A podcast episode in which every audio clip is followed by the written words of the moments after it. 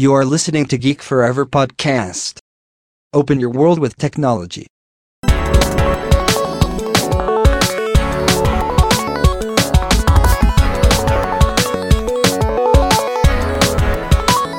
This is Geek Story.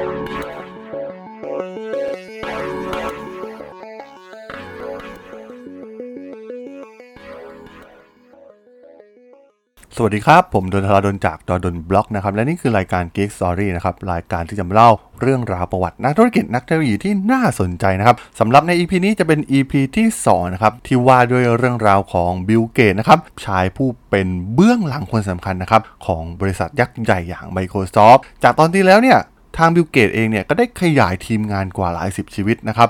มีทั้งวิศวกรระดับเทพโปรแกรมเมอร์มือฉมังต่างมารวมตัวกันที่สำนักงานของ Microsoft และ พร้อมที่จะพา Microsoft พุ่งทะยานไปข้างหน้า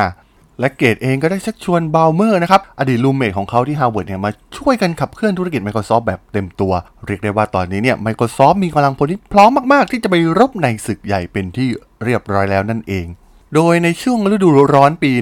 1980 ตัวแทนจาก IBM 2 คนเนี่ยได้เดินทางมาที่สำนักงานใหญ่ของ Microsoft นะครับเพื่อหารือเรื่องคอมพิวเตอร์ส่วนบุคคลที่ IBM เนี่ยกำลังตัดสินใจครั้งสำคัญว่าจะสร้างมันดีหรือไม่ แม้ในยุคนั้น IBM จะเป็นเจ้าตลาดฮาร์ดแวร์ ครอบครองส่วนแบ่งการตลาดคอมพิวเตอร์แบบ mainframe ถึงกว่า 80%เรียกได้ว่าเป็นยักษ์ใหญ่ในตลาดครอบครองตลาดได้แบบเบ็ดเสร็จเลยทีเดียวสำหรับ IBM แต่ดูเหมือนว่าคอมพิวเตอร์ขนาดเล็กนั้น จะเป็นปัญหาสำหรับ IBM เพราะพวกเขาคุ้นเคยกับการขายคอมพิวเตอร์ขนาดมหึมาในราคาแพง และลูกค้าส่วนใหญ่เนี่ยเป็นลูกค้าธุรกิจที่เป็นบริษัทยักษ์ใหญ่ทั่วโลกในขณะนั้น ซึ่งการเข้ามาคุยกับ Microsoft เนื่องจากว่าฝ่ายผู้บริหารระดับสูงเนี่ยเล็งเห็นว่าจำเป็นต้องดึงคนนอกเข้ามาช่วยเหลือในตลาดใหม่อย่างคอมพิวเตอร์ส่วนบุคคล ซึ่งเป็นการขายให้กับบริโภครายย่อย ซึ่งเป็นสิ่งที่ IBM นั้นไม่ถนัดเป็นอย่างยิ่ง และ IBM เนี่ยก็ต้องการเข็นคอมพิวเตอร์ส่วนบุคคลออกตลาดให้ได้ภายในปีนั้น โดย IBM เนี่ยได้ตัดสินใจสร้างเครื่องคอมพิวเตอร์ส่วนบุคคลที่ประกอบด้วยอุปกรณ์ที่หาซื้อได้ทั่วไปในท้องตลาด และทำสิ่งที่เซอร์ไพรส์เป็นอย่างยิ่งนั่นก็คือ การสร้างระบบแบบเปิดและง่ายต่อการเลียนแบบ แม้ว่าในเครื่อง mainframe ขนาดใหญ่นั้น IBM เนี่ยจะออกแบบไมโครโปรเซสเซอร์เองทั้งหมด แต่ในตลาดใหม่อย่างคอมพิวเตอร์ส่วนบุคคล IBM ได้ตัดสินใจใช้ไมโครโปรเซสเซอร์ของ Intel และที่สำคัญที่สุดก็คือ IBM ได้ตัดสินใจที่จะให้คนอื่นเนี่ยเขียนระบบปฏิบัติการขึ้นมา ซึ่งแน่นอนว่านี่คือโอกาสทองครั้งสำคัญของ Microsoft และแน่นอนว่าเกตส์เนี่ยไม่มีทางที่จะพลาดโอกาสทองครั้งยิ่งใหญ่แบบนี้ ที่น้อยคนนักจะมีโอกาสแบบที่เกตส์ได้รับจาก IBM ซึ่งแน่นอนว่ามันเป็นเรื่องท้าทายครั้งสำคัญของเกตส์และ Microsoft แต่อย่างไรก็ตามพวกเขาก็ต้องการมีส่วนร่วมกับธุรกิจยักษ์ใหญ่ครั้งนี้ โดยเกตส์ได้ไปซื้อโปรแกรมที่เคยพัฒนามาแล้วจากบริษัทเล็ก ๆ แห่งหนึ่งในเมืองซีแอตเทิลและได้ว่าจ้าง Tim Paterson หัวหน้าวิศวกรจากบริษัทดังกล่าวมาร่วมงานกับ Microsoft และนำโปรแกรมดังกล่าวเนี่ยมาปรับแต่งให้กับฮาร์ดแวร์ของ IBM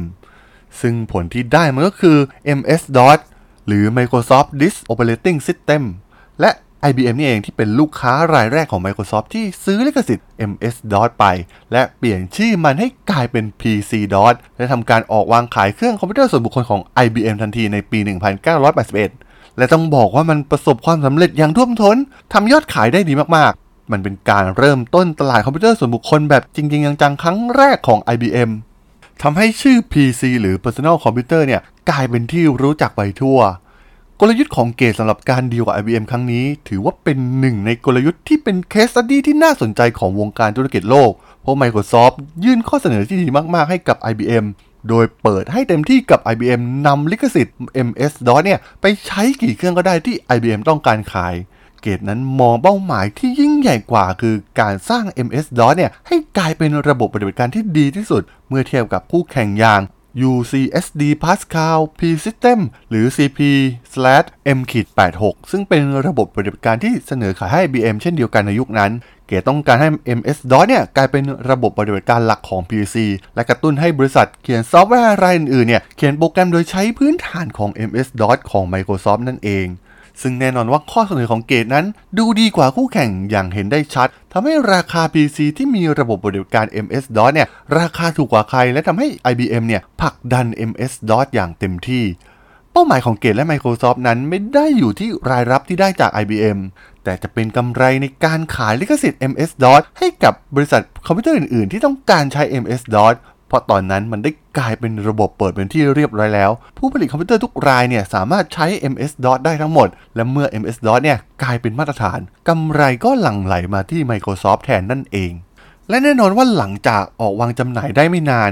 ดูเหมือนว่า IBM PC เนี่ยมีแนวโน้มที่จะกลายเป็นมาตรฐานของตลาดในอุตสาหกรรมนี้ ดูเหมือน IBM เนี่ยจะประสบความสำเร็จ และแถมยังเป็นระยะเวลาอันสั้นมากด้วย ที่สามารถประสบความสำเร็จในตลาดคอมพิวเตอร์ส่วนบุคคลได้ แต่หารู้ไหมว่าคนที่ชนะจริงๆ ในการสร้างมาตรฐานให้อุตสาหกรรมนี้ก็คือ Microsoft ต่างหาก ที่ทุกคนต้องใช้ MS-DOS เป็นระบบปฏิบัติการหลัก เหล่าบริษัทซอฟต์แวร์รายเล็ก หรือรายใหญ่เนี่ย ต่างพัฒนาโปรแกรมขึ้นมาบนพื้นฐานของ MS-DOS ไม่ใช่บนพื้นฐานของ IBM PC แต่อย่างใด ไม่นานหลังจากนั้น ซอฟต์แวร์คุณภาพเยี่ยมตัวใหม่ๆ อย่าง Lotus โปรแกรมที่ปฏิวัติรูปแบบของการสร้าง spreadsheet ก็ได้รับการพัฒนาขึ้นมาให้ run บนระบบปฏิบัติการของ MS-DOS และตลาดซอฟต์แวร์การใช้งานนับพันๆโปรแกรม ก็ได้เกิดขึ้นมาใน ecosystem ของ MS-DOS โดยใช้มาตรฐานทางฮาร์ดแวร์ของ IBM PC นั่นเอง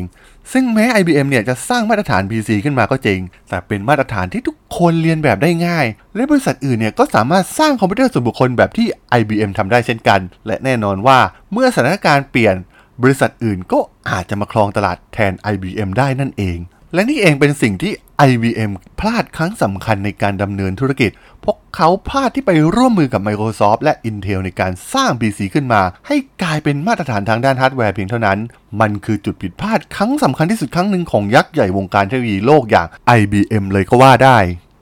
ในช่วงปี 1983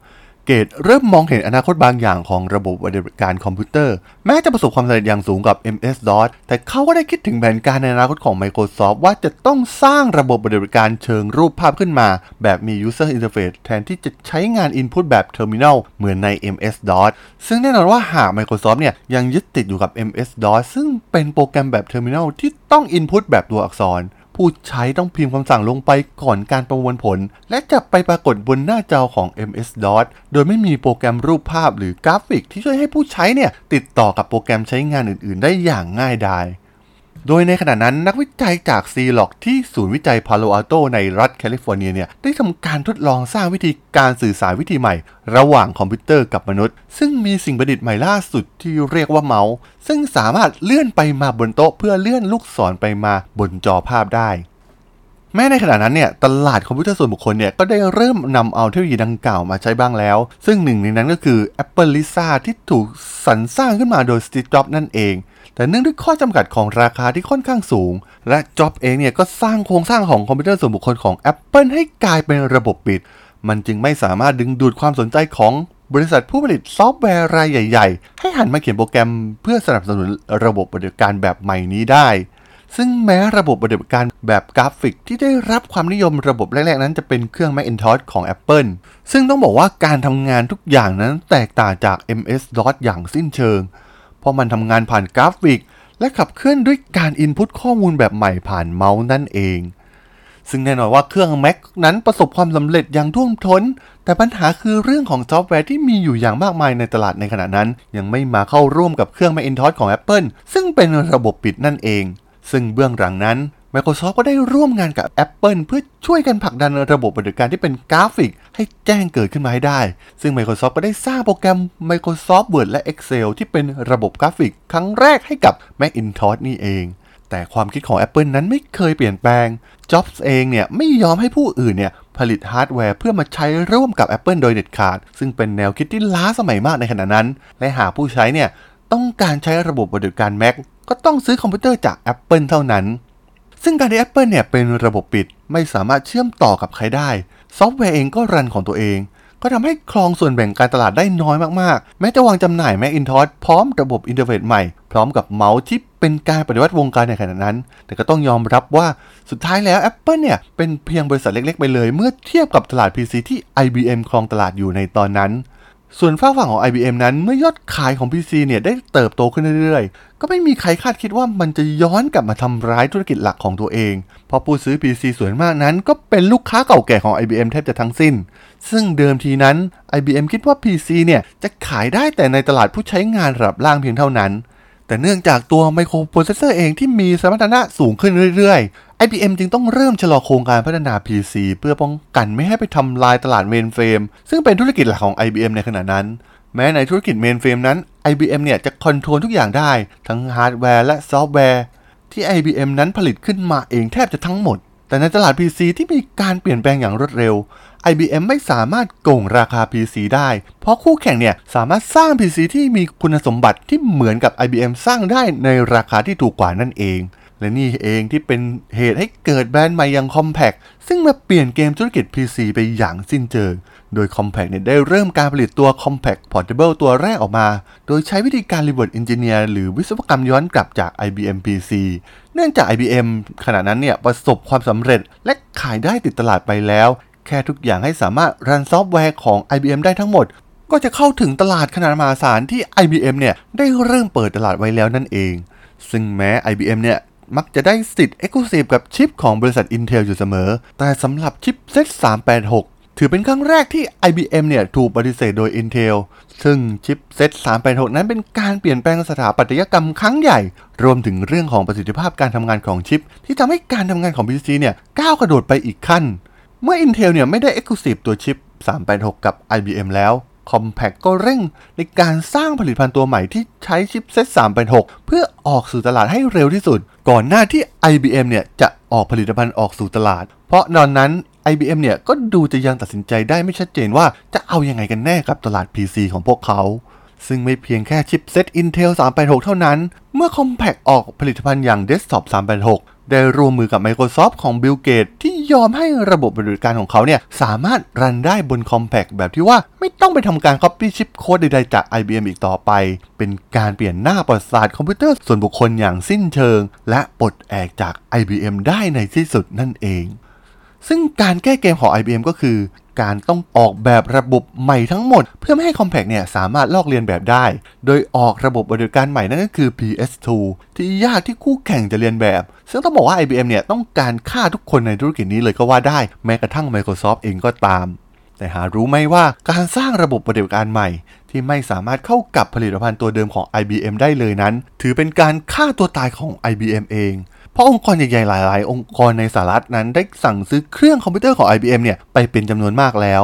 ซึ่งหากต้องการเปลี่ยน ต้องมีการเปลี่ยนแบบยกองค์กร ซึ่งต้องใช้เงินจำนวนมหาศาลทำให้องค์กรหลาย ๆ องค์กรเนี่ยไม่ต้องการซื้อ PS2 ของ IBM เพราะต้องมาเริ่มเรียนรู้กันใหม่หมด ซึ่งมีค่าใช้จ่ายที่มหาศาลเป็นอย่างมาก ซึ่งต้องบอกว่าเหมือนเป็นการยื่นดาบให้ศัตรูมาฆ่าตัวเองเลยก็ว่าได้สำหรับ IBM ซึ่งชัดเจนแล้วว่า ต่อจากนี้ตลาด PC นั้นได้เปลี่ยนไปแล้ว IBM ไม่ได้เป็นผู้กำหนดตลาดอีกต่อไป ซึ่งหลังจากนั้นเนี่ยก็ได้มีการรวมตัวของผู้ผลิต PC ขนาดใหญ่จำนวน 9 ราย และได้มีการเจรจากับบิลเกตจาก Microsoft และพัฒนามาตรฐานของพวกเขาเองในชื่อ ISA โดยที่ไม่เกี่ยวข้องใด ๆ กับ IBM อีกต่อไป และเป็นการถีบ IBM เนี่ยออกจากตลาด PC อย่างเป็นทางการนับจากนั้นเป็นต้นมานั่นเองครับผมสำหรับเรื่องราวของ Bill Gates และ Microsoft ใน EP นี้เนี่ย ผมก็ต้องขอจบไว้เพียงเท่านี้ก่อนนะครับสำหรับเพื่อนๆที่สนใจก็สามารถติดตามกันได้นะครับ ทางช่อง Geek Forever Podcast ตอนนี้ก็มีอยู่ในแพลตฟอร์มหลักๆทั้ง Podbean Apple Podcast Google Podcast Spotify YouTube แล้วก็จะมีการโหลดลงแพลตฟอร์ม Blockdit ในทุกตอนอยู่แล้วด้วยนะครับ ถ้ายังไงก็ฝากกด follow ฝากกด subscribe กันด้วยนะครับ แล้วก็ยังมีอีกช่องทางหนึ่งในส่วนของ Line add ที่ t h a l a d o n t h A R A D H O L สามารถแอดเข้ามาพูดคุยกันได้นะครับ ผมก็จะส่งสาระดีๆ พอดแคสต์ดีๆ ให้ท่านในทุกๆวันอยู่แล้วด้วยนะครับ ถ้ายังไงก็ฝากติดตามกันด้วยนะครับสำหรับใน EP นี้เนี่ย ผมก็ต้องขอลากันไปก่อนนะครับ เจอกันใหม่ใน EP หน้านะครับผม สวัสดีครับ